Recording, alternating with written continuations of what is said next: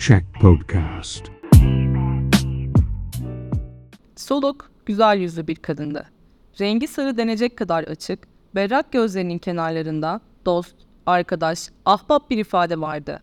Her hoşuma giden yüze gözlerimi açarak bakarmışım. Anlatacağım şeyin içine birdenbire giremememin tek sebebi kadının bana acır gibi bakması oldu. Ah bu gözlerim dedim. Gözlerime daha bir takım ağır laflar edeceğimi sanıyordum. Bakarlar mı deliler gibi her hoşlarına giden yüze? Kendilerini değil, bana acındırıyor güzel insanları. Hatta sinirlendiriyorlar bile bir bakıma daha söylenecektim. Birdenbire kafamda başka düğmeler çevrildi. Başka ışıklar yandı. Gerilere doğru sürüklendiğimi duydum. Hızla çevriliyordum.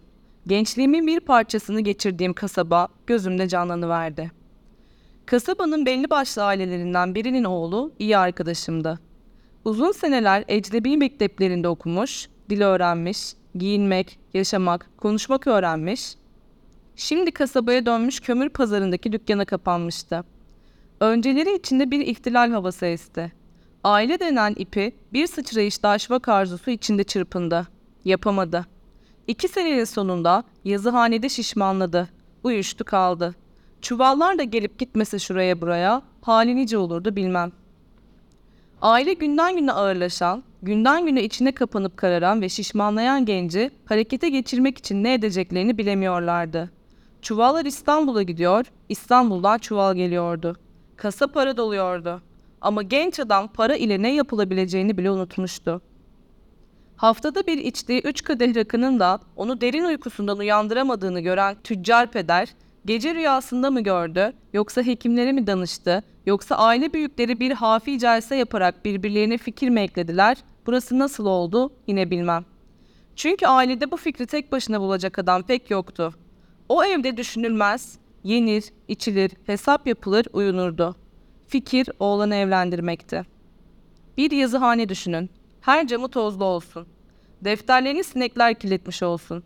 Kasa defterinin kenarındaki mürekkep lekesi 12 senelik olsun.''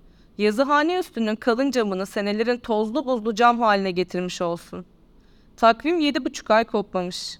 Bu yazıhane kasa üstündeki siyah ciltli defterleriyle, onların yanı başındaki kopya presiyle, ara sıra birdenbire büyük bir gürültüyle düşen dosya dolabı ile yaz öğlesinin uykusuna parasından gayrı her şeyi teslim etmiştir. Sandalyelerin oturacak yerlerindeki soluk minderler, mihveri etrafında dönmeye dönmeye döner olduğu unutulmuş koltuk. Evet, hiçbir şey, hatta evlenme fikri bile minderleşmiş, koltuklaşmış, kasa defteri haline gelmiş, benim arkadaşı uykusundan uyandıramamıştı. Bir kez düşünmüş, fikir hoşuna gitmiş, çabucak bir kadın hayali, bir terlik, bir pijama, bir pudra, lavanta kokusu duymuş, içi hafifçe ezilmişti ki, ben evlenirsem ne ederim diye düşününce bu eziklik geçivermişti. Geçivermiş olsa iyi, yerine bir korku almıştı. Korku geçince düşünüp kalmıştı. Düşünüp kalmıştı dediğimi bakıp da düşünme denilen şeyin hareketi, yırtıcılığı hatırınıza gelmesin. Evlenirsem ne yaparım deyip gözleri sabit bir şekilde kirli camlarda uyuyakalmıştı. Ne güzel bir uykuydu bu ya Rabbi. Rüyasız mı rüyasız. Onu o zamana kadar yazıhanesine hiç girmemiş bir böcek uykusundan uyandırdı. Bu bir eşek arısıydı.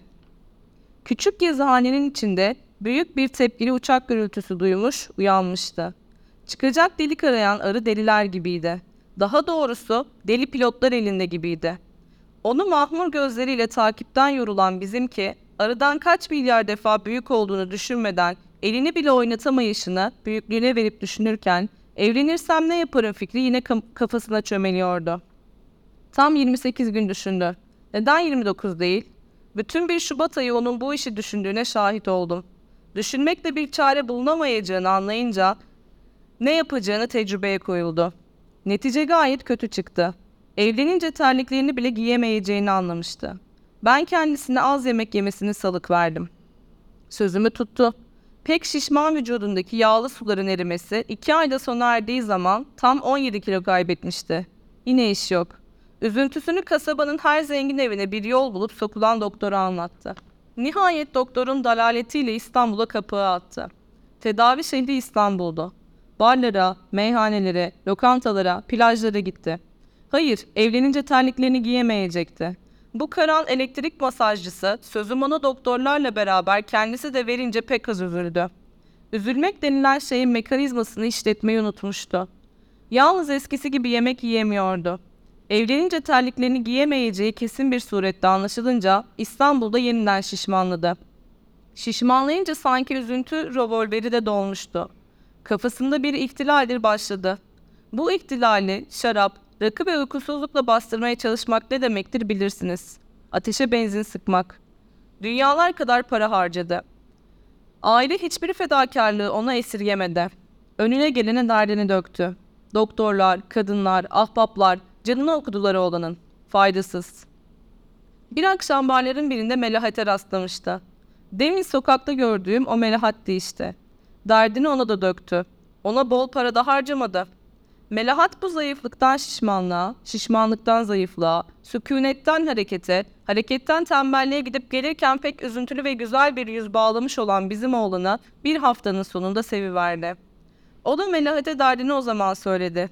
Melahat, ben seni kurtarırım bu dertten dedi. Arkadaş da ona bu dertten kurtulursa kendisiyle evleneceğine kasit yeminleriyle vaat etti. Melahat bu vaatlere güler, boş veren an derdi. Bir buçuk sene beraber yaşadılar. Arkadaşım kaçıncı ayın sonunda terliklerini giydi Melahat'e sormalı. Ama bir buçuk sene sonra herkes gibi bir delikanlı olmuştu.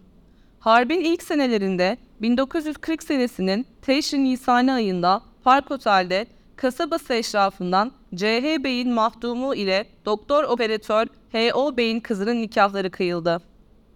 İşte bu biraz evvel görüp de tanıyamadığım Melahat de yüzüstü bırakıldı tabi.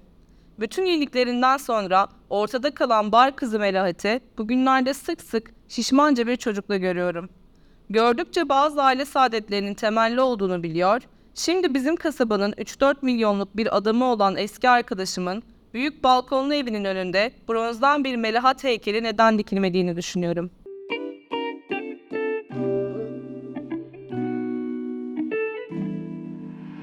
Check Podcast.